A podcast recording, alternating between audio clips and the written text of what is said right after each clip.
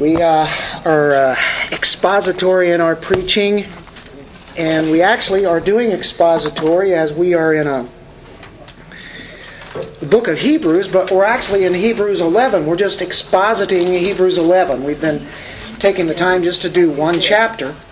And you notice so far we've uh, just taken a few verses to explain about three different uh, men of faith and it's taking some time. You're probably wondering how long is this Hebrews 11 going to last as we go through verse by verse. Um, it's not really done any differently. It's just that we just happen to pull a golden chapter out of the Bible here to uh, help us learn to know what faith really is, living by faith.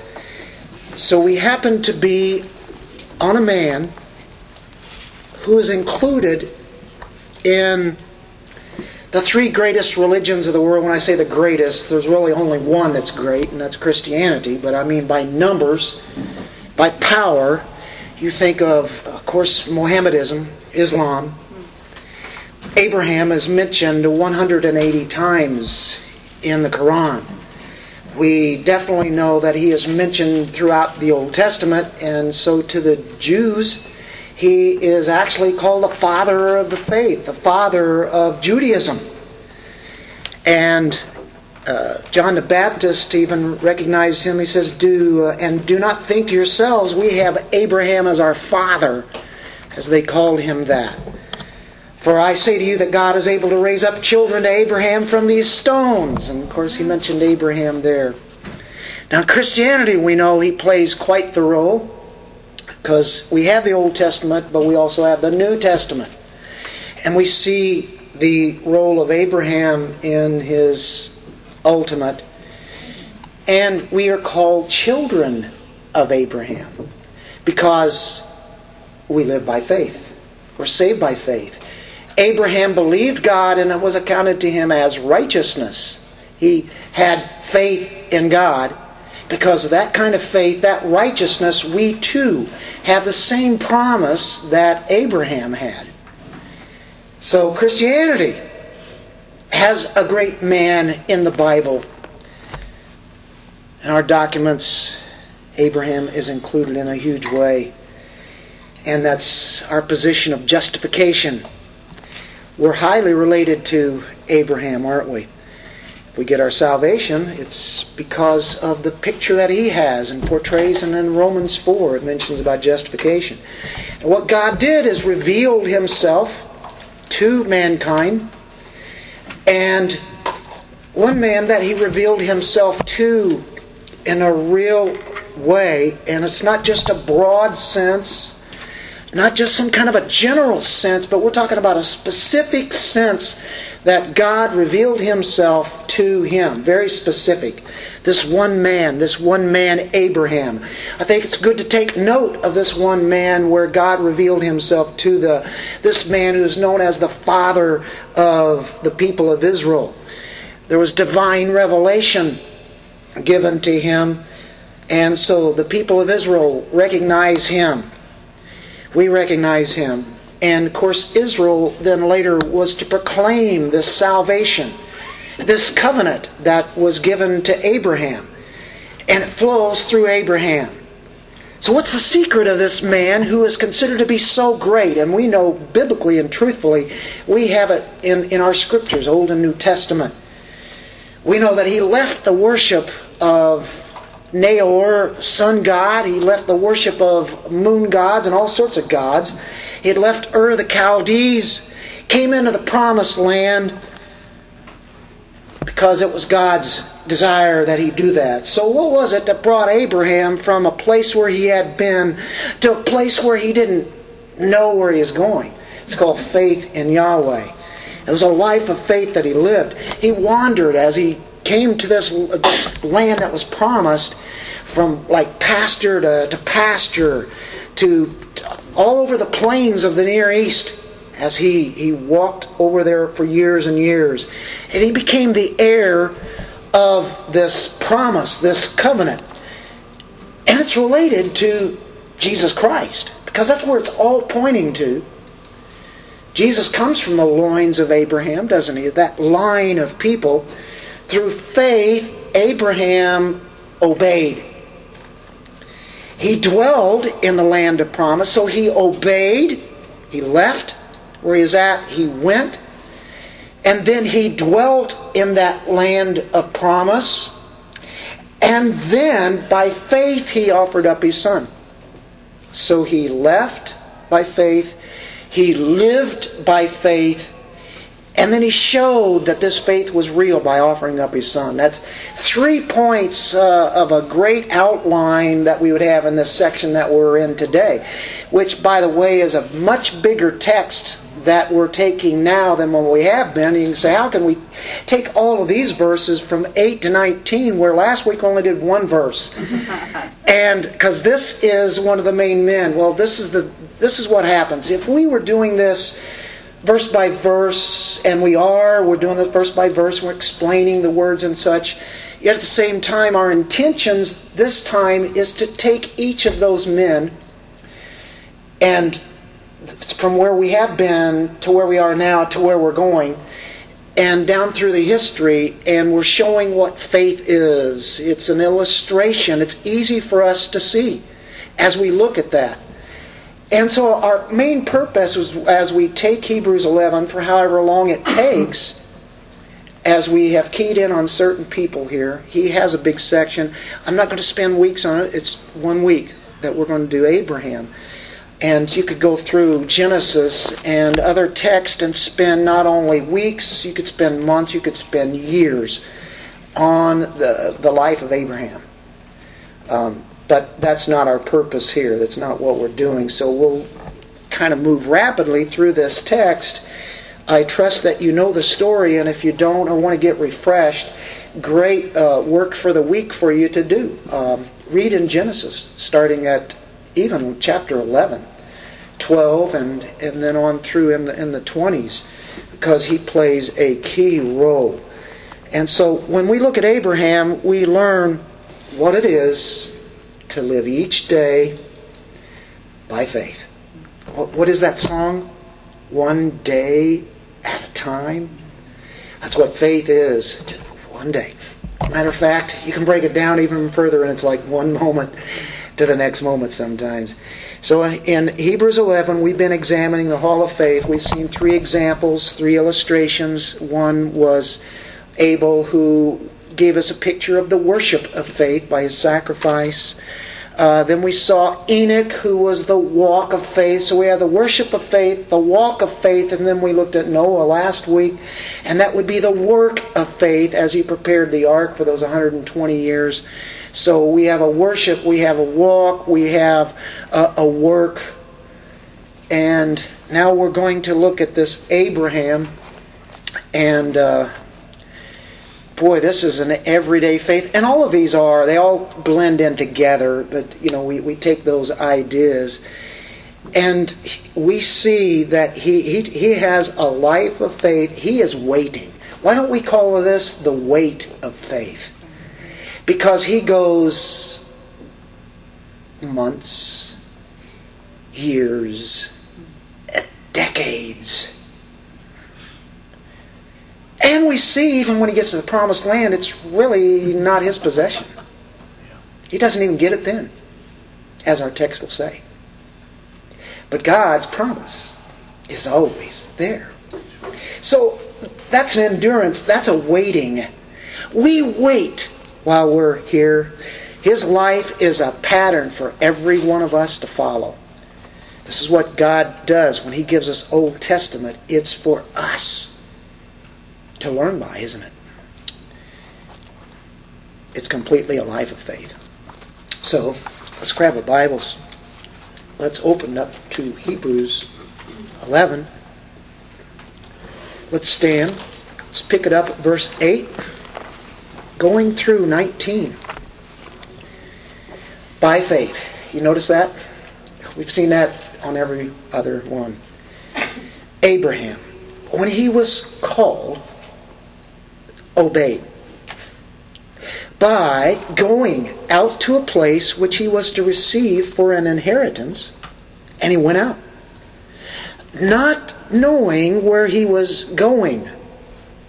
By faith, he lived as an alien in the land of promise, as in a foreign land, dwelling in tents with Isaac and Jacob, fellow heirs of the same promise.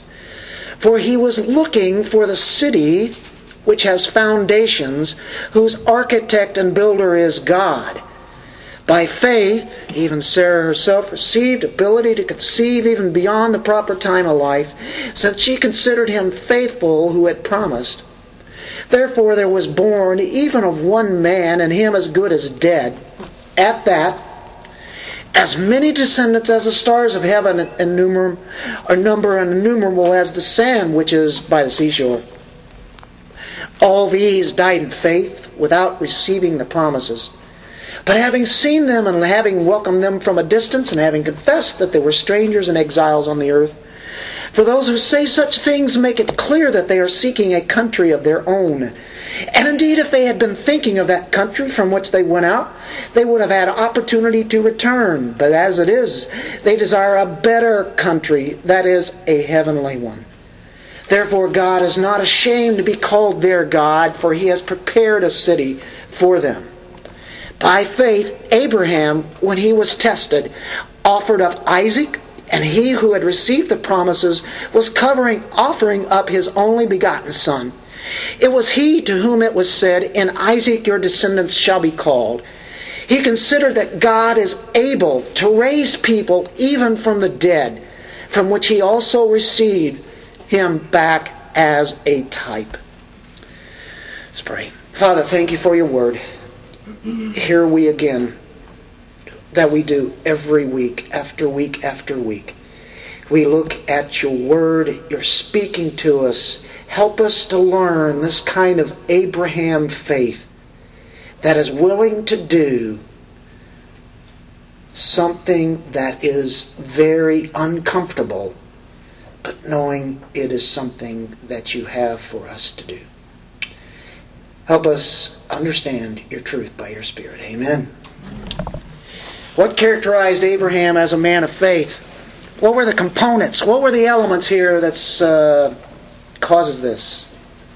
Well, that's what we'll look at. I think I got seven of them down today. Remember, I had the overall outline where he left. You know, of course, he obeyed and then he lived there and then he offered up that great sacrifice. That's three point outline, but I don't have that.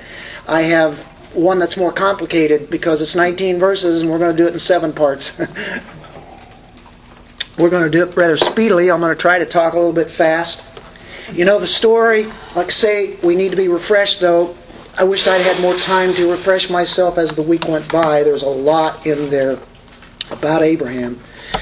Uh, chapter 11, verse 8 starts with the call. By faith, Abraham, when he was called. I'm not going to do by faith and Abraham because that's what we've been dealing with. Talked about Abraham. We will talk about him all the way through. He was called. That's where it starts, isn't it?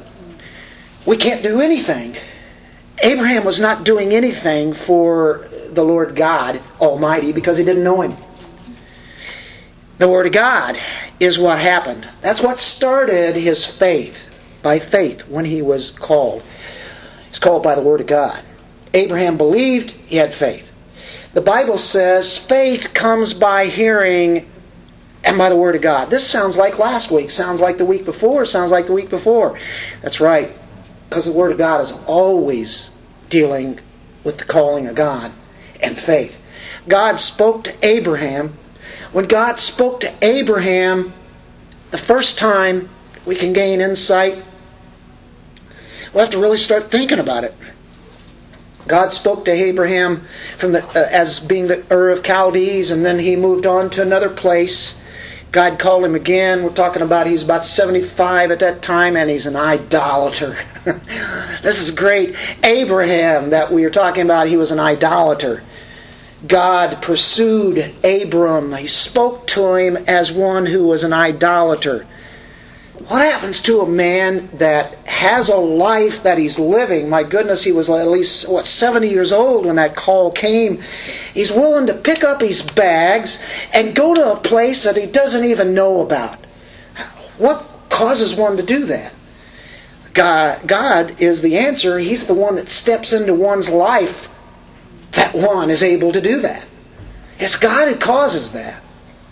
It causes that. God invaded Abraham's life. Abraham was quite comfortable.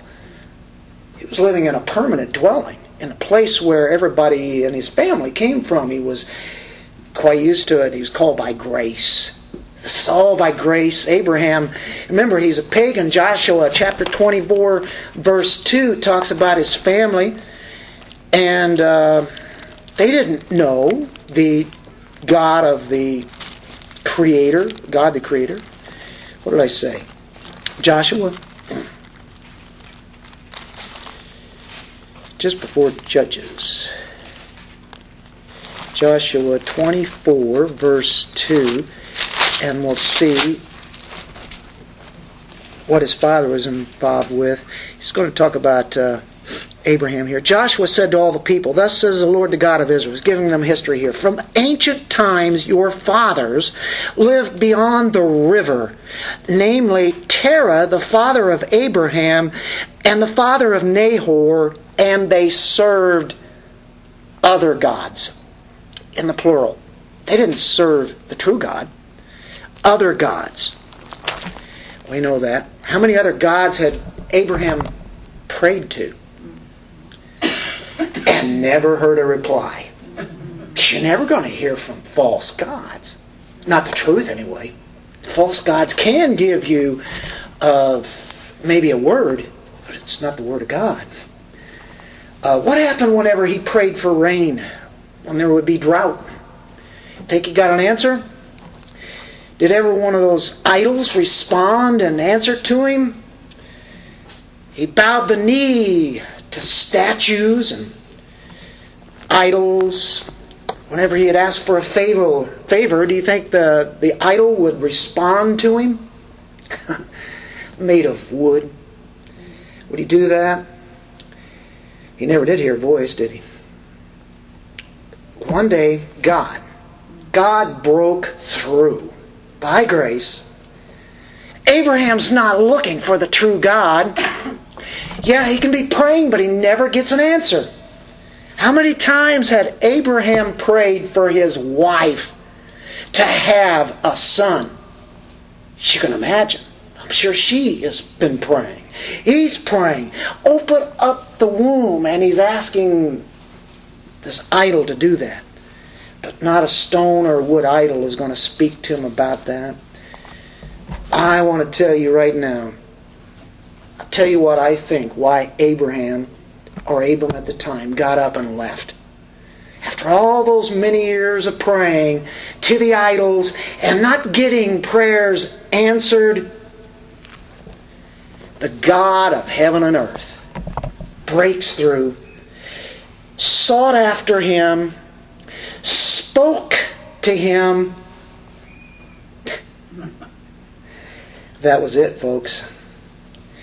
How could he not respond? He actually got an answer. The answer says, Go. I'll show you where you have to go, but you don't know where it's going to be. So, you know what Abraham did? Or Abram? He obeyed. The voice, the Word of God comes to him. What does he do? He gets up and he goes. So that gets us into the next word obedience.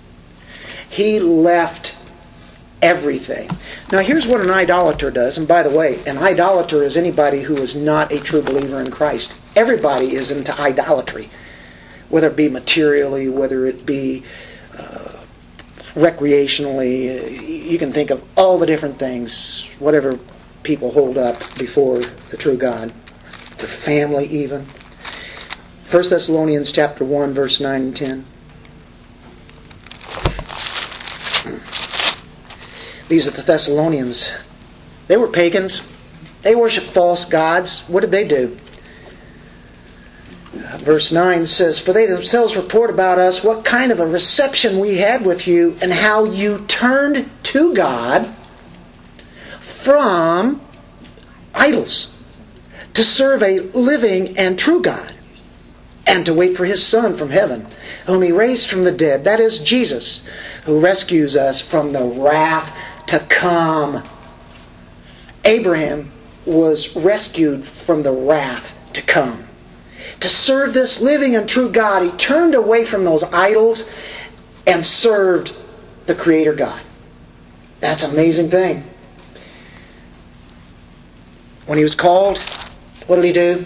He obeyed. It's a present participle. The same time that there is a calling here, do you know what this is saying here in our Hebrews text? There is obedience. It's just like the two go hand in hand. It's already in motion. Abraham, while being called, obeyed. Do you get that? While he was being called, the very moment as he's being called, he's obeying. Is that immediate? Yes. Did he wait? He said, Well, you know, I, I, I think I, I think I hear you, God. I think I know what you're saying. I'm gonna pray about this for a few days. Give me a few weeks. no. He heard him. There's nothing else to think about. Go. That's what he does. He goes. While being called, he obeyed. God's saying, Follow me. Abraham doesn't know where he's going. Now, how do we want to walk in this world? Well, I'll tell you how we like to walk in this world. We want to lead and walk ahead of God and tell Him to follow us. We would, this is the way that I have it in mind, right? We want to lead the way. Follow me, God. God didn't ask Abraham, nor does He ask us. He just wants us to trust Him. We follow Him. We follow Christ. When you walk by faith, it's difficult. You become Christian, there's the fear of the unknown. We don't know what is ahead of us. We don't know how He's going to get us there. How is this going to happen? It's a path. This journey He's already figured out for us. I think it's going to be rather frightening. We can speculate of what it might be, but often, and most often, I think seldom are we ever right. Most often we're wrong. He has the idea and the will to take us where He wants. We can't even calculate. We desperately depend upon Him and Him alone for everything. Abraham, when he was called, obeyed by going out to a place which he was to receive for an inheritance, and he went out not knowing where he was going. Not knowing. Epistemi means to have knowledge, put one's attention to, put a negative in there, and it's not putting attention to. He wasn't fixing his thoughts on this, he was clueless. He had no concept of God. God gave him the call, doesn't know where God's taking him. God, God did not give him some kind of a colorful brochure showing exactly where this trail is going to go and what's going to happen in the next 5, 10, 20, 40, 50 years. How's this work? It's all by faith. That's what faith is. Boy, that right there, that we, we could stop right there. That'd be enough of a lesson, wouldn't it? And if you don't hear anything else, then hey, God is watching you. but that right there is great to. We already know that, don't we? It, the, all this is too obvious. But is it really? The next time we have a challenge, we kind of forget about these kind of things. Okay, that's number one. That's the call, isn't it? Let's look at the promise. It's verse 9. By faith he lived as an alien in the land of promise, as in a foreign land, dwelling in tents with Isaac and Jacob, fellow heirs of the same promise. He had a covenant promise. A covenant promise. God is a covenant God. By the way, that's really part of the meaning of Yahweh covenant God who makes a covenant with his people. He established a covenant with Abraham. Several times in his life, he kept solidifying what he had told Abraham, even though it hadn't happened yet. God comes along and makes clear, okay, this Remember this? I told you this. It's long in coming, isn't it? It's, he has to be real patient.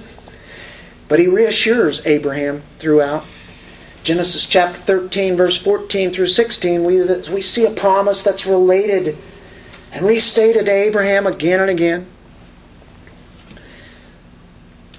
Turn to Acts chapter 7, verse 5. There's Stephen. Stephen is going to get killed because of his preaching, his testimony, and his testimony about even Abraham's testimony. Oh boy, the, the Jewish people hated what he had to say. He was just telling the history of Israel. And he did include, of course, Abraham. We look in chapter 7, verse 5. But he gave him no inheritance in it, not even a foot of ground. And yet, even when he had no child, he promised that he would give it to him as a possession and to his descendants after him. But God spoke to this effect that his descendants would be aliens in a foreign land and that they should be enslaved and mistreated for 400 years. That's what's going to happen. It's going to go and they're going to be enslaved for 400 years. He's an alien. He doesn't own this land. Amazing. Tells him to go there. He's an alien. He's a foreigner. He's a nomad. What do nomads do? They don't have a permanent home. They pick up, pack their tents, go to the next place, go from there. He gathered up people in Haran. You have Ur the Chaldees, and then you have that. And so, evidently, there are a lot of people with him, servants for that matter. He was a man of uh, means and, and, wealth. Gathered up them, accumulates a, a mass more of these people, kind of like servants to work with him. He's a, an alien. They're aliens. In the land of promise, he's an alien. Never takes possession of the land. He took I guess you could say, mediocrity. He took caution, threw it to the wind. But it's not blind faith, because he had the Word of God. Christians don't live on blind faith, but they do live on the Word of God. What he did do is he rejected the security that he had. This is uncomfortable now. We get secure and real comfortable God doesn't always make things comfortable if you look through Scripture. He had not been a nomad before. That wasn't him. He was uh, from a family of wealth, evidently. He lived in a permanent dwelling, like a house. Something you don't pack up and just leave whenever it has when you have to go. He had a permanent job. That's hey, that's the life, right? That's the American way. He did everything like we do. It's very familiar. But God calls him. He left a permanent home to dwell in a tent. I mean, a real tent. You know, the kind that you see that they do today. There's nomads out there in the desert. That's, that's the same kind of tents that he was dwelling in. He left the familiar to dwell in the unfamiliar, a strange country.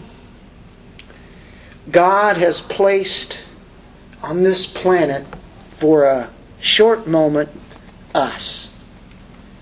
We dwell here in tents in the sense that we're not around here for very long till we pass on out of here. And so there is a pattern here as Abraham lived amongst these people. He pitched his tent amongst them, lived right by them. Um, you see the analogy? He, he lived on the edge. He lived that there was a purpose there in his life. He committed himself to even something bigger than himself. Number three, pursuing the promise. So we've seen now this very first part, the word, which is the calling. We see the promise. Now we see him pursuing this promise.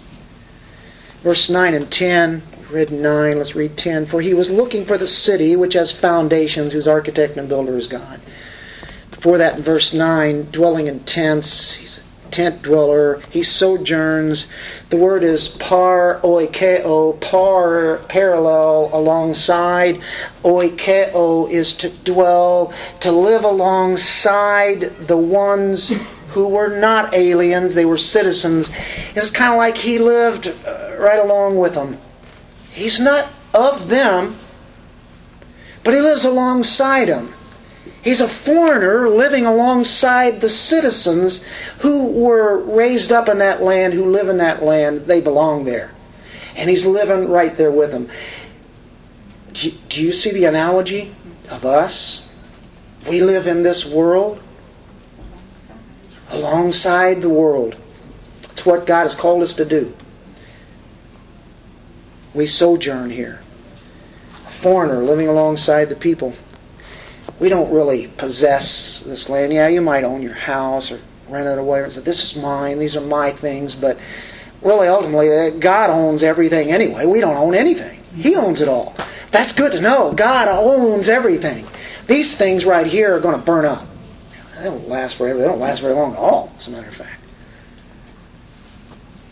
Living in a tent, he's a nomad. Does this for decades. We're nomads. Live in tents. And want to remain faithful. We are to be strong. There's an ultimate moment of glorification that is happening. And that's what we're looking for. We're looking for the city. Right? We're looking for the city. The foundations. By the way, that word, uh, the, is in there. The city. The foundations. That's a definite article there. Something more than he was out there just looking for a particular city where God's people are going to live here on the land. Uh, he was looking for something else more than that as he went about. He didn't know what the next step was going to be. But he was looking for something more because there is more. There is the promise.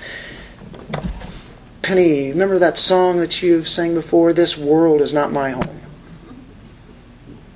This world is not my home. We live alongside as we are aliens and strangers.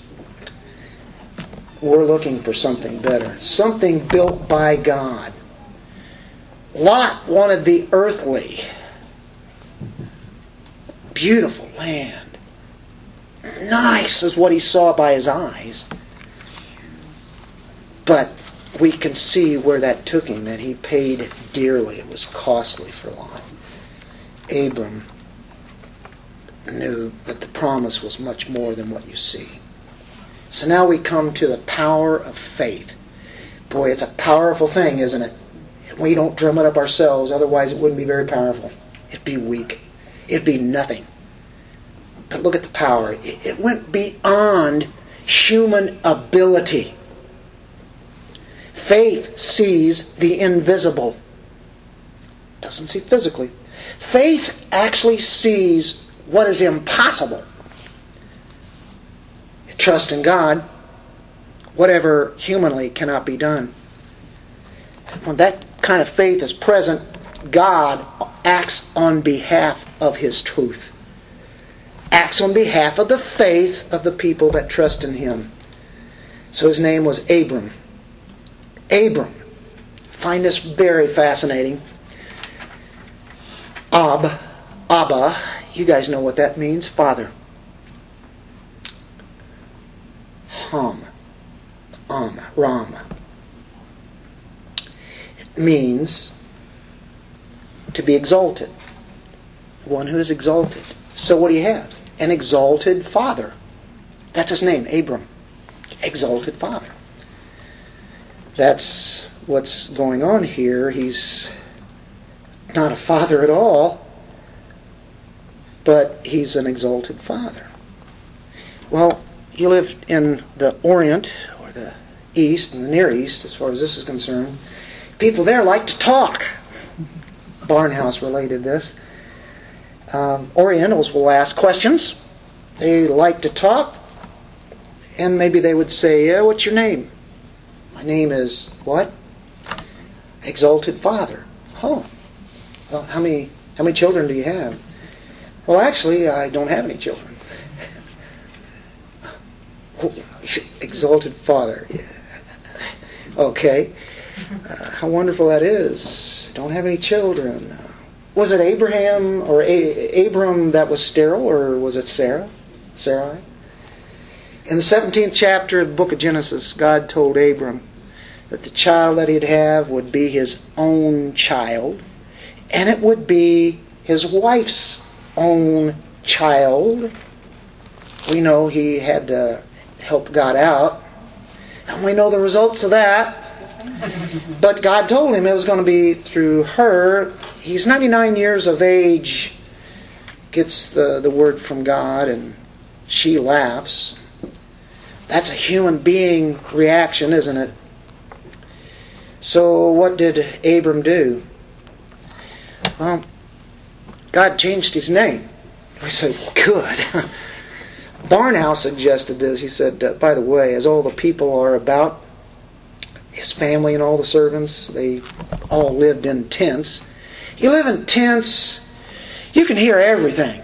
And you can hear people talking in the tents and wonder what the conversation was with Abram and Sarai, you know. But anyway, um, he says, uh, guys, just want to tell you, uh, my name has been changed. Everybody's wondering, what, what do you mean? Oh, my name is no longer Exalted Father. I'm thinking, well, that's good. yeah. My name is Abraham father of multitudes. Still doesn't have one. Doesn't even have one child. And I'm sure people are saying this guy does not have a full deck. He's got problems. What is wrong with him?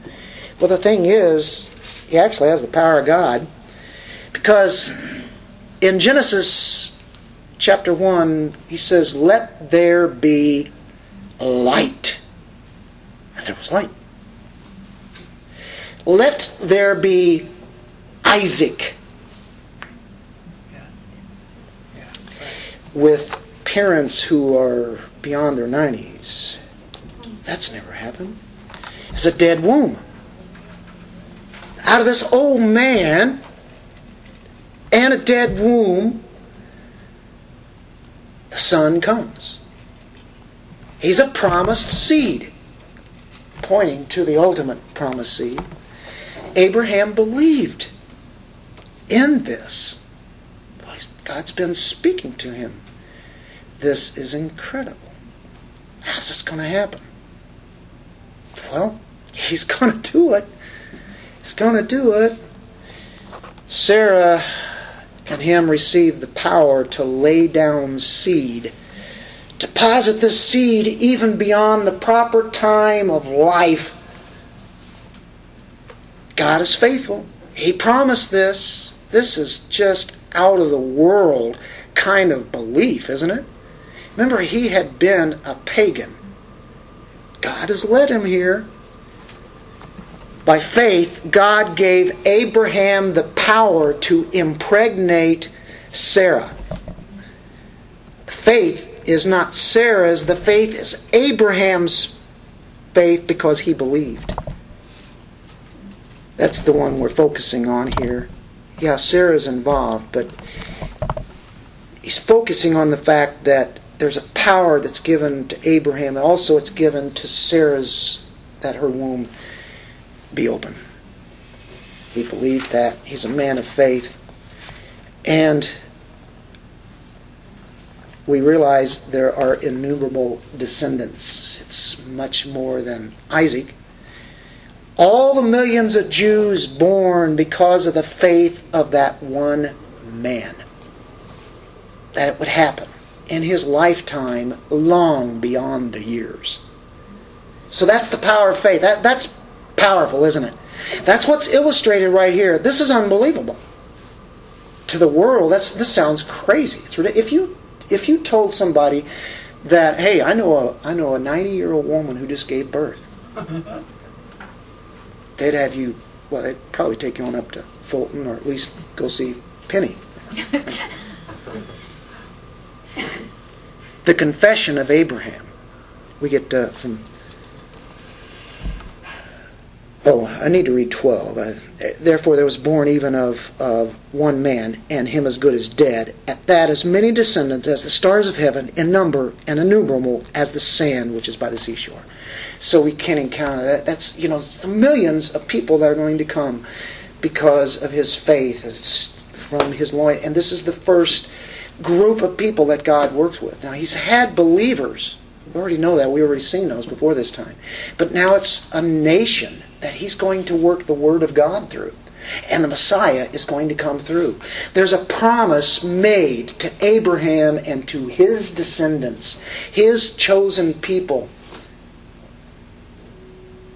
That's where it's extended to us because if we have faith, we're extended too. We don't have Jewish blood. Some of you may have a little bit. But the fact of the matter is, is that if we believe like Abraham does, we are included in the promise that he has. That's right. That city that is to come. So we move to number five.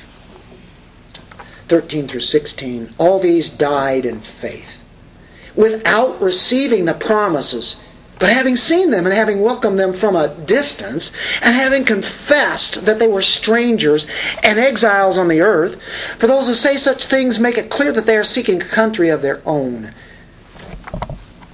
They didn't receive the inheritance. Promise has been made, they didn't receive it. it. Did you notice how they died? All these died in faith. They didn't give up. They had faith all the way to the point of death. They didn't receive the promises. Who, who are these? Well, it's Abraham, it's Isaac, it's Jacob, it's the fathers, the ones who dwelt out in the tents. Abraham never quit the chase. In Acts chapter 7, Stephen gave a little insight into this matter, and Stephen, giving his defense, his testimony about Abraham, he said, And he gave him no inheritance in it, no, not so much as to set his foot on, yet he promised that he would give it to him for a possession, and to a seed after him, with as yet he had no child. How do we reconcile if God promised Abraham an inheritance, how could God not give him the fulfillment of the promise? Why couldn't he see it? Why couldn't that happen in his lifetime? Well, the Sanhedrin really got upset. If you remember in Acts 7, they wind up killing Stephen, right? They stone him. Well, he was attacking the very foundation of their very system, their religious system that they had. He's giving a testimony about Abraham, and this is destroying their religious system. God made a promise to Abraham, and Stephen says God didn't give him any inheritance, and all of a sudden they start really getting mad as it goes along. And boy, you know, they're clenching their teeth. They're ready to kill him. You know, they're talking about the father of the faith here. God didn't give him their inheritance there. You know, this, this land. How could this be? God made a lot of promises to Abram, didn't he? There were two particular promises that need to be highlighted. One of them is that Abraham would own the land all the ones, the part of the land that he journeyed in all that time for, for those decades. And the second was for a city that God had built. Abraham never received Canaan as an inheritance as he had walked about in his physical realm. He died without obtaining them. All these died in faith without receiving the promises. Isn't that strange? All, all this has been, you know, faith in God's promises. God is always true. He's faithful, everything He says, and all of a sudden it says this. Man, that's that's hard to swallow. Here's the question. Why believe the promises and continue to pursue them all the way up to the point of death? God didn't give it to him. Why, in his dying breath, is he still looking for the promise? Well, the answer is found in 14 through 16 of our text there in Hebrews 11. For those who say such things make it clear that they are seeking a country of their own. And indeed, if they had been thinking of that country from which they went out, they would have had opportunity to return. But as it is, they desire a better country, that is, a heavenly one. Therefore, God is not ashamed to be called their God, for he has prepared a city for them. It's a better country. This world is not my home. Amen. Even though he dwelt there as an alien. This world is not our home, folks. Don't put your hope in this world. Because all it's going to do is come up empty. There's a better country they might have had opportunity to have returned had they been thinking uh, in another way, but they desired a better country, a heavenly one, a place where God is not ashamed to be called their God. He's prepared for them a city. So he matured in his faith. He realized God didn't make the promise for the here and now. Your life now, right? It was a better country your best life now, that's not what we live here for. There's a better country. Abraham got what he was promised. He got something far better than Canaan. That's what he first expected. He professed that in this world he was a stranger and a pilgrim, an alien. This world was not a permanent dwelling place. It's not permanent. This earth is going to burn up. There will be another earth. There will be new heavens and new earth, won't there be? Without any sin. Now we get to the enormous test. Verse 17. After he has been going for decades in this land, God is going to test Abram that he's never tested him before. This is the ultimate test. As far as I'm concerned, it's the greatest test of Abraham's life. And I think it's to be the greatest trial of a man, maybe uh, uh, except for the cross of Christ. For just a man. This is one of the greatest tests that anyone could ever have. This shows his faith. He had faith. We know we looked at all the way through, but whenever you see something visibly, we see that he trusted God. How would you have responded? Well, thankfully, God doesn't give us the enormous test till it's time. So up to that other time, He keeps giving us tests. Just like at school, you'd have like sometimes the pop test. Those really don't count a whole lot. You know, the quizzes. Then you have a test that is, you know, maybe a weekly test. Then there are the quarterly tests that you might have, and then you'd have the finals. Oh, those were really big. This is kind of like the final test. He's had a test all the way up to this point, and now he has the test. How would we have responded? Kill your son, your only son. Kill your son, your only son. God, I've trusted you all the way through tried to help you out a little bit at times. I realized that wasn't the way that you wanted. But I trust you. Because God says this I want you to go up to the mount. I want you to put your son on the altar. The altar is where you put sacrifices at. We don't really have altars today. Do you know that? The altar was done with Christ at the cross. That was the altar. People refer to the front being the altar and such, but um, I guess you can take that spiritually, but uh, that's been done. The, the cross, the work of the sacrifice, there's no more sacrifices done. Well, Abraham had killed many animals. Abraham is thinking, okay, uh, to sacrifice Isaac, let's see, he's the heir through which all these descendants that are beyond any number, you know, the stars, the sand on the seashore, uh, God's going to fulfill this. He wants to kill who is going to come through Isaac. Okay, uh, I, am going to do this. I, what, what is he doing now? How are you going to have descendants like the sand and the sea? How does this work? He knows the animals, he knows the sacrifices, he's been doing that. But his son? That seems to contradict what God is all about. Later on, there's going to be a law, but it's already known. It was revealed all the way to mankind. You don't kill other people, right? And Noah had had a law and says if you take a life, your life will be taken from you. So obviously, you know, that's there.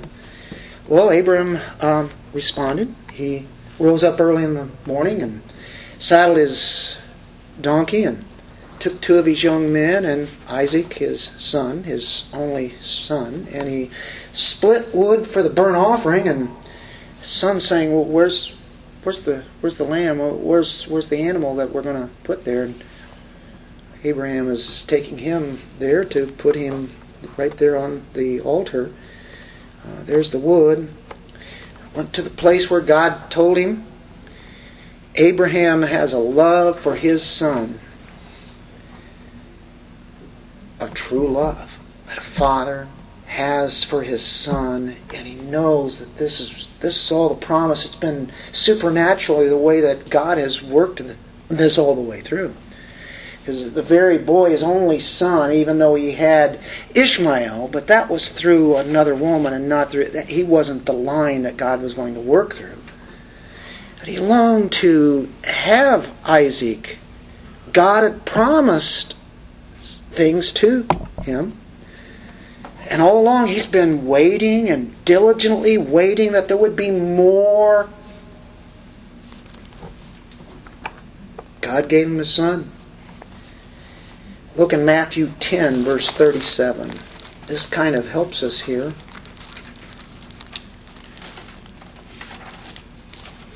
Matthew 10, 37 turns our world upside down sometimes.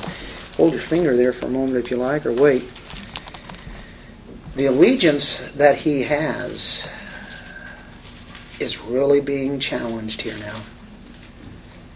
Was Abraham to love the Lord his God with all his heart, mind, soul, and strength? Yes. Was he not to love Isaac? Of course he's to love him. God was asking Abraham, Do you love me with everything you have? Every ounce of your being. What's the most precious thing in your life? Could have been his wife, too.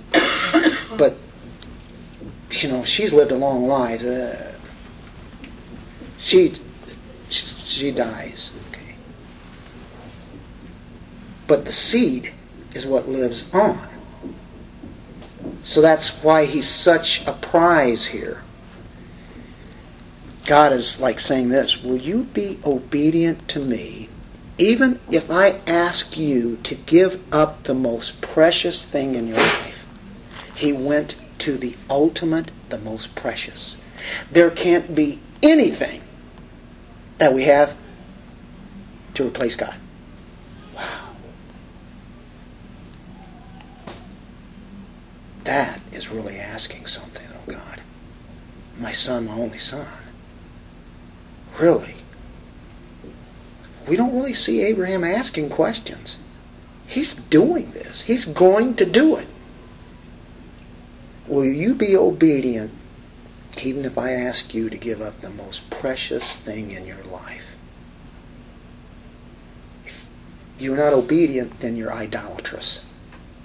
Because you're going to hold on to that thing. That's more precious to you than God. Now, God doesn't give these kind of tests to us anymore because the ultimate sacrifice has been made. But what He does tell us to do is to give up anything that keeps us from glorifying Him. Let's go back to Matthew 10 now. Verse 37. Look at verse 32 first. Therefore, everyone who confesses me before men, I will also confess him before my Father who is in heaven. Whoever denies me before men, I will also deny him before my Father who is in heaven. Let's go ahead and read 34. Do not think that I came to bring peace on the earth. I did not come to bring peace, but a sword. For I came to set a man against his father, and a daughter against her mother, and a daughter in law against her mother in law. And a man's enemies will be the members of his household. And then that statement He who loves father or mother more than me is not worthy of me. He who loves son or daughter more than me is not worthy of me. You, know, you think family relations, and that's as good as it gets, right? They can't be loved more than you love God. We tend to do that sometimes. God can ask us amazing things. We can't hold them up above God, can we? And so he took it to the extreme. Okay, you can take all my money, you can take my house, you can take my car, but these children of mine, nothing is going to be taken there. He says, there, there before that, Jesus said, He who does not take his cross and follow after me is not worthy of me. This is a bizarre statement to the human thinking, isn't it? Hating your mother and father, as it is stated in here. He who has found his life will lose it, and he who has lost his life for my sake will find it. Hard statements by Jesus and it's being put on display in Hebrews 11 by the man Abraham. God asked him to snuff out that life and with it his destiny and all the promises of God. And here is the amazing faith. And God could only do it at the proper time to do this particular test. Abraham was ready. He had real faith. Verse 18 and 19. Look at 17. By faith, Abraham, he did it by faith, when he was tested, offered up Isaac. And he who had received the promises was offering up his only begotten son. Ah, Take your son, your only son. God the Father had an only begotten son. He was truly sacrificed, he was truly killed. The type, the picture, the illustration is being set up for us to clearly see. Abraham was like a father and the son was being sacrificed, God was showing that he was willing to do whatever God told him. It was he to whom it was said, In Isaac your descendants shall be called. Abraham still believed it. It's not making sense, but I believe it. He considered, and this is what he considered then God is able to raise people even from the dead from which he also received him back as a type. That is glorious. It's pointing to Christ. This is where this chapter is going. This is where all men put their faith in. It's Christ sacrifice. He got to picture that. We got a lot of verses here, a big section, didn't we, from 8 to 19. Enormous test, and he passed it because he says, okay, yeah, I'm going to go ahead and kill him. And of course, he had him all bound up and he had that knife and it was ready to go. to kill his only son because he knew that the promise said what? There's going to be descendants. It's going to come from Isaac. And he knows God is so true that, okay, the only way it can be is something even better. He just brings him back to life. Now, that's unheard of. But that's only logical to think that. Well, that's a perfect picture of Christ, right? The only thing is, he doesn't have to kill him. But he was willing to do what God told him. Now, we can't ever make that say, well, I was willing to kill my child because God told me to. You can't say that. The Word of God's it has already been done. This work has been done. This sacrifice has been done. It was a one shot thing with Christ, but Abraham, until Christ came, was a picture to the whole nation of Israel and now to all the world that it's the work of Christ on the cross and his blood that was shed, his righteousness given to him, given to us, and our sin given to him is what it's all about. And we have faith in that. So we're not ever going to be asked that. But not to ever hold anything above who Christ is. If it takes us away from Christ, then whatever it is, either eliminate that, whether it's sin or whether it's something that's good, but you have to put it underneath God. So he passed the test. What he did, he rejected the flesh the input of the flesh starts reasoning things, and we want to reason through the Word of God. It says in Proverbs 3, verse 5 and 6, some of you already know what that one is. Might be a favorite verse. Sometimes it's said in graduations. In all your way, uh, oh, trust in the Lord with all your heart, and do not lean on your own understanding. That's what faith is. In all your ways, acknowledge Him. He will make your paths straight. That's the Christian life, even when we don't know where we're going. We know where we've been, but we don't know where God's taking us. The flesh will try to give you the answer. The Word of God is here, and then faith says, I don't know what's said. Number two, believe that God cannot make a mistake. He cannot sin, cannot make a mistake. He didn't hear. The son, Isaac, did not die. God could have resurrected him, and that's what Abraham believed. That is faith, isn't it? Okay, so he dies. He's going to come right back to life. So Christ, the only begotten Son, dies. So he really died. And he really came back to life. Because of that fact, the resurrection, we can bank our whole lives on everything of Christ. Banking everything on Him. And faith does this. Faith is the substance or the reality. Reality. Faith sees reality as God sees it. Can't see it physically, but we see and we know it to be true. We faith is the substance, the reality of things hoped for and the evidence or conviction of things not seen, but we can see spiritually. He passed the test. And that's what God is wanting to do with our lives. Did you see a supreme example here of a life of faith? Just in a few minutes, we went through the life of Abraham. There's much more to that. But he had to live it day by day, and he waited for years, decades. That's our life. Let's pray. Father, we thank you for this portion of Scripture. What a hard lesson it is about faith. Abraham did things that were far beyond anything that we could think that we could do. But Lord, we know he was just a man. Matter of fact, he had been a pagan. He was an enemy of yours, and you made him a friend. You made him a child of the living God.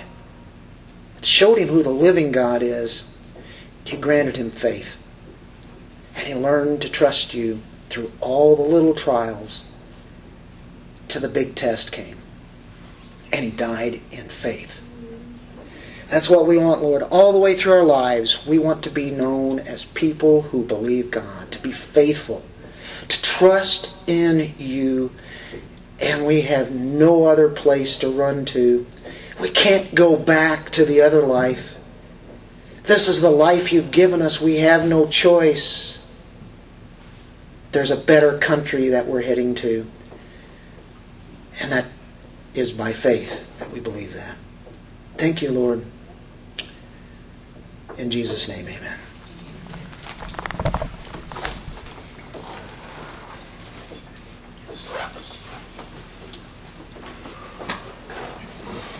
Faith is not only remembering, faith is also communion, is about because he's done this, this is what he will continue to do.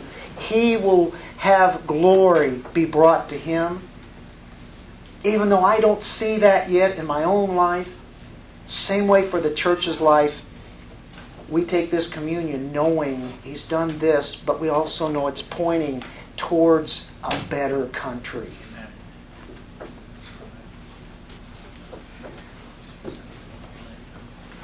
Come to the table.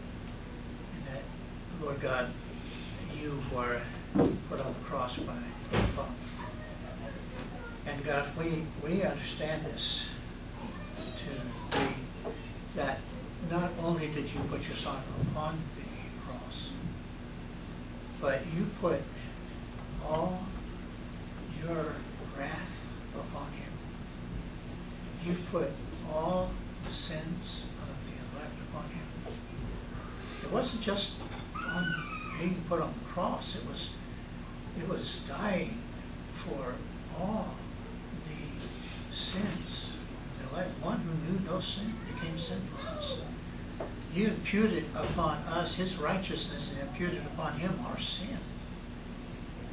How incredible is that? How, how can we possibly even fathom a father not only putting to death his son, but putting all his wrath and, and, and his, his, all that penalty that was ours. We, we were to die for our own sins. We were to go to hell because that was the penalty of sin, but you took the penalty on, on yourself. Now, we do not have to have the judgment of God upon us, and we will never have the judgment of God upon us. You have saved us from that, and we thank you for it. So we take these elements to remind us of what you did on the cross for us. For our minds to be centered upon that very focus that, that we should never forget. Never forget what you've done for us. That it would never become old hat. that we'll never say, oh yeah, I understand about the gospel message of Jesus Christ. No, that it become fresh and it be precious within our sight and in our hearts and in. Thank you, Lord Jesus, for what you've done. In Jesus' name.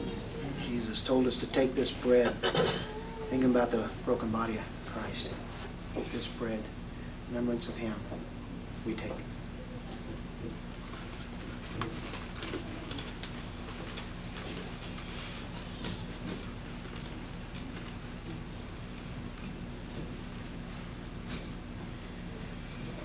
Redeemed very blood of the Lamb, cup of redemption makes us think of that blood that bought us. Bought us because the sacrifice was satisfied as far as the Father is concerned, what the Son did. So we take of this cup and we think what He did and what He continues to do in our lives. We partake.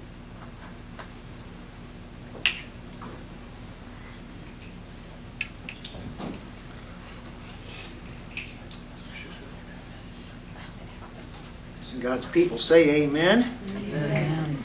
And uh, just to fill you in uh, a little bit more on the building, which uh, started praying for last week. A lot of things went into action. I got a call from the realtor, and the realtor says that uh, um, you still want the building. He said, yeah, and he said, well, I, we we made an offer of twelve hundred a month. It's two hundred more than here, and then plus utilities also. Anyway, he said uh, she'll take it. Um, next year would be thirteen hundred. Um, we considered it. We thought about it. We're thinking uh, health-wise here, it's not going to get better. We're um, it's not going to be able to help us continue on here. We we liked it. We've been blessed by it. So it's not that we just want a new building, but I will tell you, it is a nice building. It's it's very clean. Um, it uh, has a kitchen that's all filled out, so all the all the things that are there in the kitchen are, are there. We don't have to replace. And, um, looks like plenty of room. Every bit as much room as we would have here. Maybe a little bit bigger. I, I think we said might be a little wider. Might be a touch longer. Uh, so we're not getting a whole lot much more space. We don't have the area that we have out there, uh, that extra room like that. Um, but uh, we do have a, a kitchen by, by itself there. And there are other rooms that are offices and uh, great for um, children's rooms that can have blinds if we need, or if they need to see what's going on, or we need to see. There's windows there. It's up to our option. And so uh, keep praying. Um, it looks, if we want it, it's it's ours. Uh, we went ahead and said, uh, I think we'll go for this. Uh, keep praying, and if this it seems like it's God's will, and if it is, then uh, we we move on. We don't know the date yet or not. We're trying to talk about that. This building comes up on the 15th, but our contract actually says we need to give 60 day notice. But due to obvious reasons and because of health reasons, uh, we might have to um, put that forth. Uh, that's the real reason why we're going. We're not trying to make it a lie. Is we've got to get out of here because we don't want people getting sick. And there have been people with headaches and uh, mold, and black mold is happening.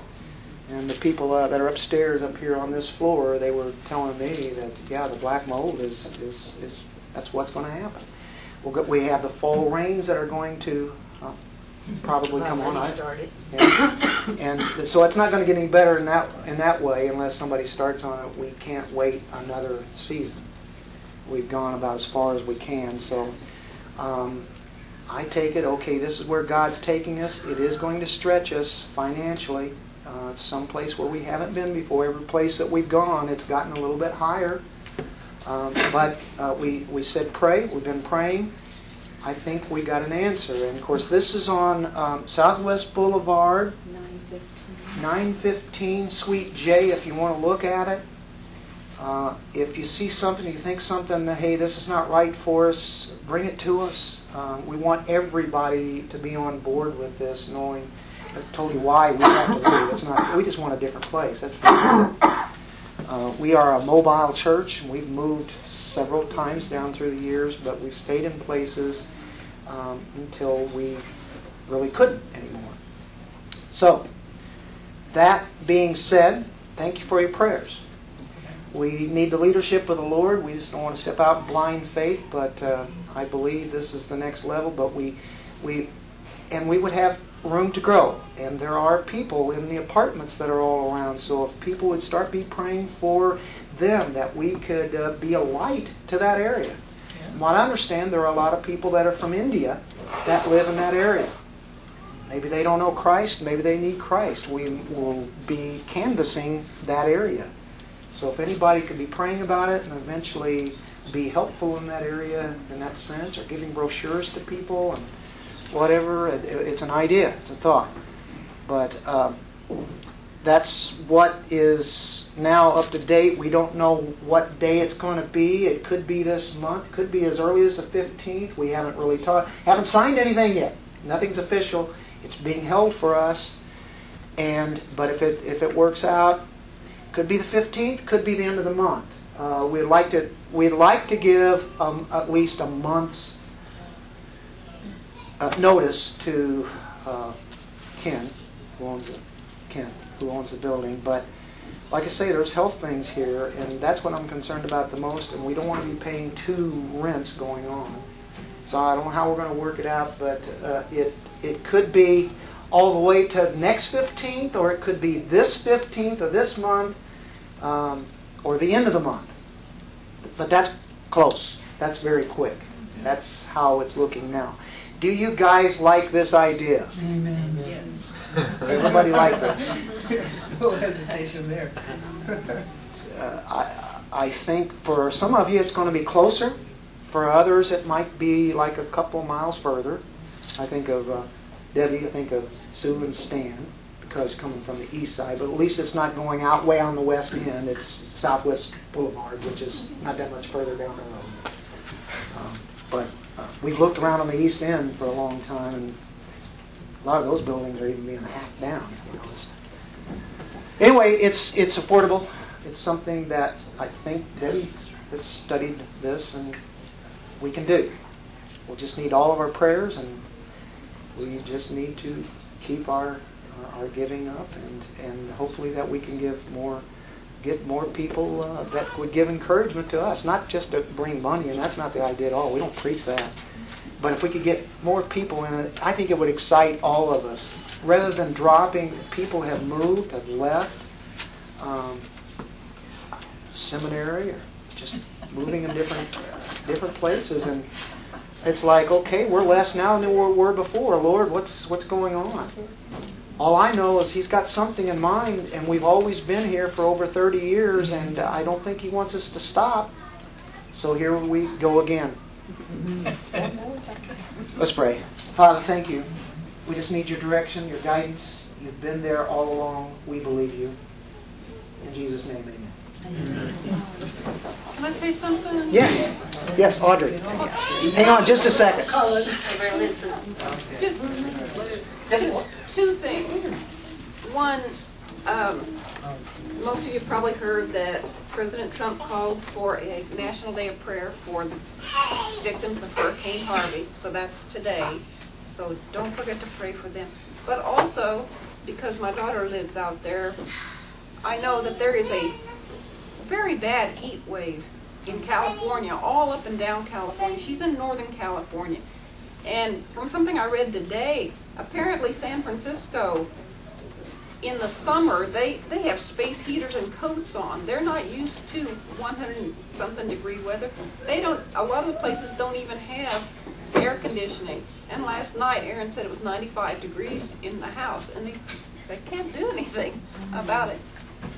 And, uh, well, she's stressed with other things anyway, but it's just a terrible heat wave out in Southern California. A friend lives there. She said it was 116 degrees in Riverside. So we've got water on one end and heat and fires in California. Yeah, fires in Montana are mm-hmm. terrible. So just keep those things in your prayers. Keep my daughter in your prayers too, because she's very stressed and depressed right now. I'm really worried about her, so I appreciate that too. So The hurricanes, the fires. Fire, Hurricane, heat, fire. heat. The heat. Also, sorry, um, Bradley's baptism is today, That is today.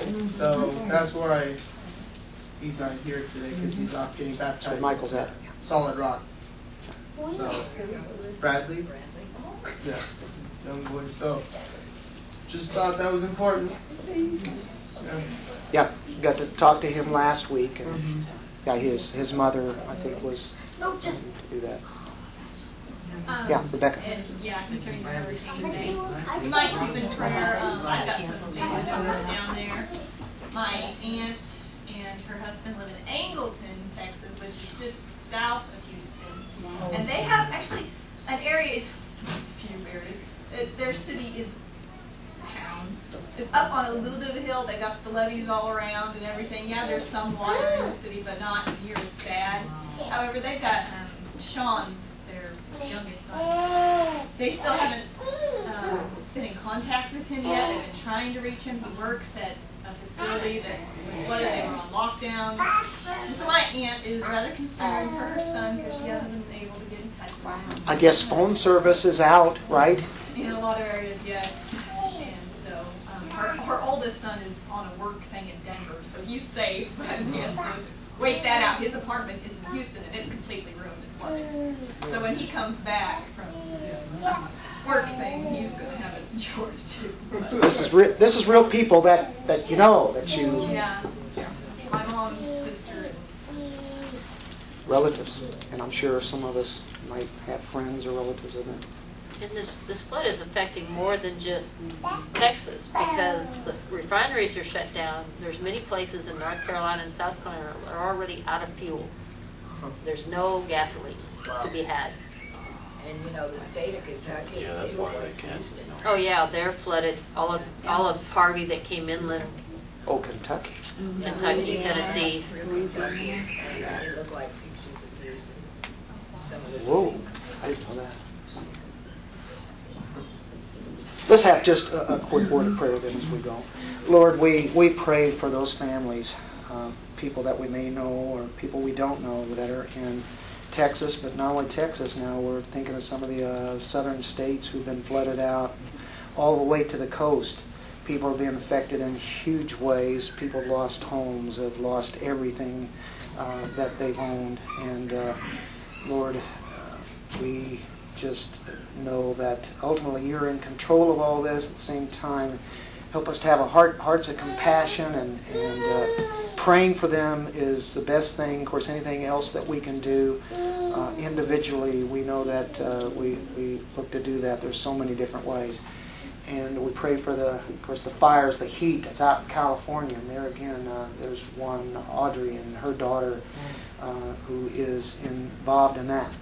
And uh, we know that these could be signs, Lord. Uh, we don't know exactly how to read all this, but you certainly are speaking in a lot of ways. And whenever these things happen, uh, catastrophes, we in no way take light of that, knowing who you are at the same time, having compassion on the people, people who are believers, people who are lost. And um, Lord, we just we think about all these uh, all these people in, in such a dire situation. Can't uh, think of how terrible this this is. And uh, we pray that there would be Christians that would be able to give truth at this time, and uh, that's the way it always is in any time. And we thank you, Lord, for what you do for us constantly. In Jesus' name, amen.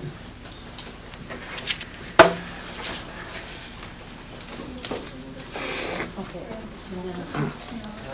When are we going to sign something with them? I think we need to talk.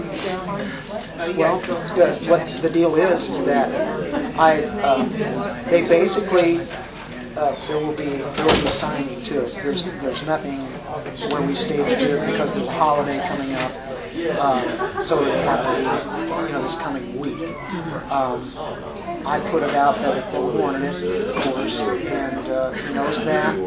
I do need to send uh, something to him, but he already knows my email. He knows Needs uh, officially, you something that he can then send to her. He know- She knows that we want it. Her name is uh, Anna Marie Nick, who owns a lot of properties. She's from Columbia. She went to school here in Jefferson City.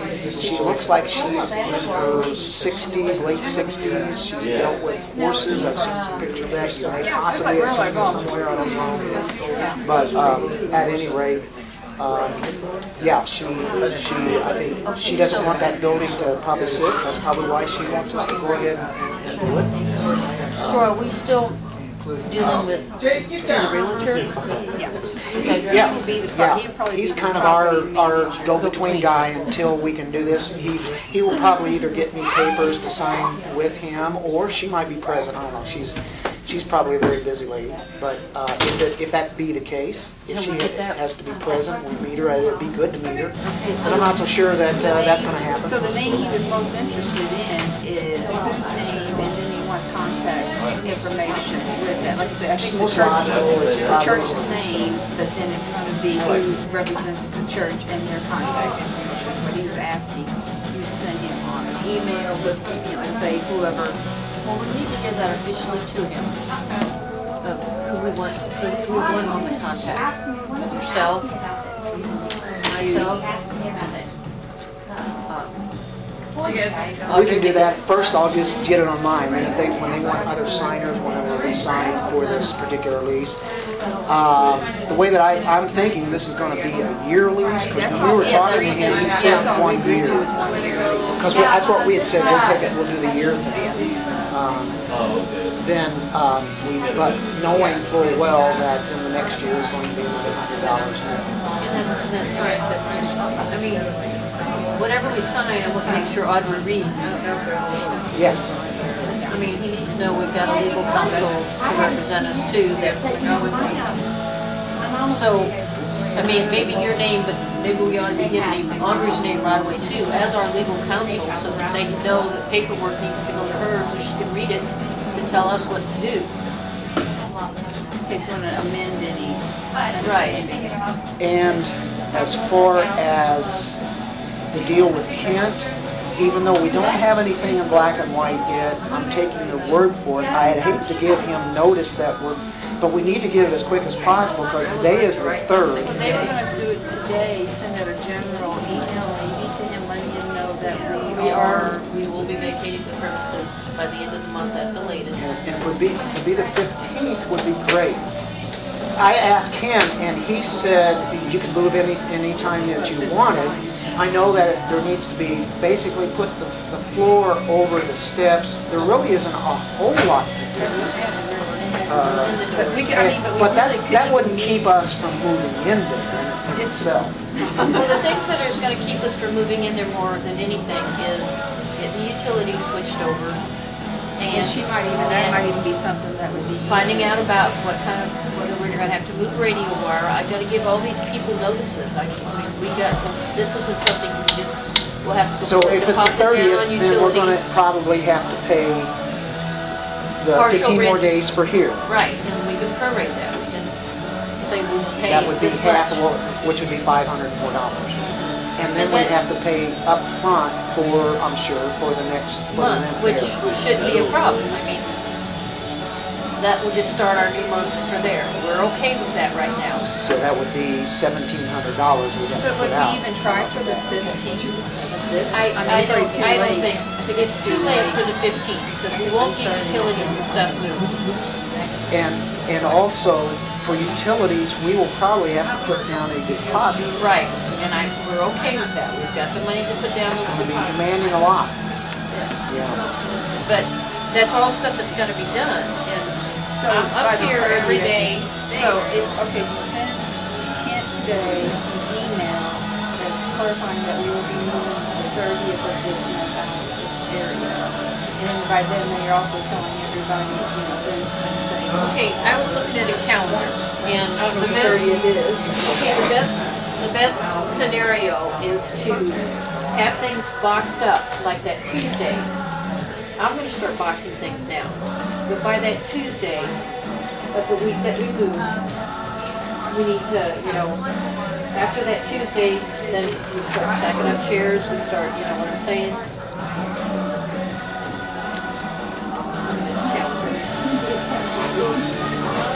Okay, so essentially we'd be moving the 29th and 30th, I have to go to there, out of here and in there. Our thing would have to be, is for us to be able everything in there before our rent starts. Twentieth and thirtieth. That should be a problem. I mean, you can't really help the loading anyway. Well, they- Um, let's see. Ask Nick over there. Start. Like I was saying, I would like. You say no. I did. And I speak by the How do you like them apples? The night of the twenty-sixth, after we had Bible study, we start stacking up the chairs and be ready to go. And like this chair, we'll all go against this wall and out of our way. These chairs are good. All of these chairs like this. Debbie, I'm gonna run to grocery. Okay, so I'll try and go get this done. And I'll come back. Okay, okay. I'll follow you. But, I mean, Hey, Thank you. I, I've come a little bit. see what you guys think of this solution? And this should take pressure off. If we came up with two lists, just, just how the songs are gonna be, if we came up with one, and then another one, we always have a backup, let's say. And then from there on, you We'll wouldn't even figure it out. We'll figure it out. We'll to just- do I it mean, if you didn't want to do seriously, it like on everything has to Sunday be or signed Monday or before then. Tuesday. Well, or uh, later if they on. go ahead You've always and got give one us the keys to reserved. the building, we You see what I mean? might Or be we Yeah, get I- that I now, do, And yeah. then always, and then Yeah. from there on, you make one a week. do some. Do you see what I'm talking Well, about? yeah. That I don't way, wanna now you're not anything until bound they've by, got that because floor Sunday done you for here, sure. let's say you have the Because- study, it's well, I mean, it wouldn't be secure. You like to go out and just do something and you don't want to Right. be bound by that. Um, sometimes you get it, usually you've always got it on Sunday. but like- But sometimes that's fresh Yeah. And then Monday comes up, and you might work, you might work Tuesday, you got other things. If you have one ahead of time, as long as it's gotten to where he does the PowerPoint, There's just one. therefore, you don't really have a deadline other than by the end of the week. Yeah, right. Rather than the first of the week, but we not need it at the be- first of the week because that is- of that one is of the not gonna factors, happen. especially for Debbie, because of Bible study on Tuesday. Nope. Of course, that's why we normally try to get it there. Does that sound pretty good for you guys? Yeah, here, here. His plans in advance. Yeah, You already got one I, I, made? yeah, well, I already did it, and then I She didn't knew this was gonna Yeah. once in a while. So you have one there. Yeah, I What you one can do is just, and this, it doesn't have to be done in order. Right. Just, just send that list to to Debbie, and now she's got, and that's all she needs. Right. And then we, we, then that'll get you going. always, Then that, now you got all week to get what you need done. I had a system down, and if I get it by Sunday or Monday, I knew I didn't have to worry about the rest of it, because I wasn't gonna have any other time. Right, yeah. Uh, Now, you've got something you can work on, you can put like 10, 15 minutes in, oh, I didn't get done, I'll get it, I can, I got another day, I got another day. Yeah, yeah. As long as you get it done by Friday, you don't wanna be sitting on Saturday. By the way, I, that, of course, I have to have that to be able to get bulletin. But now, the pressure is taken off once we get to, and really, it don't change, you still have to do one more. week. Yeah, right. So you still have to do that, but if you have that, then, man, that's, Yeah, now, no, that's a you lot. don't, you're not at a deadline. Yeah. Well, we This can, I time, was this already time, ready. he'll be sure. And then he told me, I already made it. I'm like, oh. Yeah. Well, cool. So we can all So you have the same idea as Yeah. that. Do you ever notice how many times this happens? We're thinking like-minded. That's cool. Hey, how we doing? I'm Good to see you, man. No. Oh, another. Hey, is this an Abrahamic test? No, mine, this is a new test. I know. yeah. This is not final. No. No, it's- This is not an Abrahamic test. Where's your test from last week? It is in my Bible. Unfilled out, right? Yeah. I I didn't look at it, I just didn't get a pen to go through it. Looks good. It's evaluation. Allison, she's working What if I don't get a hundred I percent? usually, what, what I usually do is I just make comments on it, you What's know. his tech Uh, guys? You know, that's all I do. Babies It doesn't really do welding. something. They hired him because his So that you know. So, That works out good. Oh, yeah. That's what you were thinking. That's, yeah, Okay. that's a piece of cake. Okay, piece of cake. That's what I want to do. I want to take more pressure off because Yeah. for Well, him it's and them to, to try to get it done, you know, of course he didn't really have a full deadline on it, Right. But uh, that that allows all of us to. Yeah, that makes it more, more helpful. But yeah, all you have to do, you don't have to worry about. Of course, you'll get the list to him, and then you can get the list to Debbie. I'll wait till he sends it to me. Probably. Okay. Yeah. I probably don't need your list. If you want to, you can go ahead and put it on there. Okay. But, um, as long as I get it for you know the end of the week. Yeah. All right. All right, sounds good. All right. Dennis, I you, you get some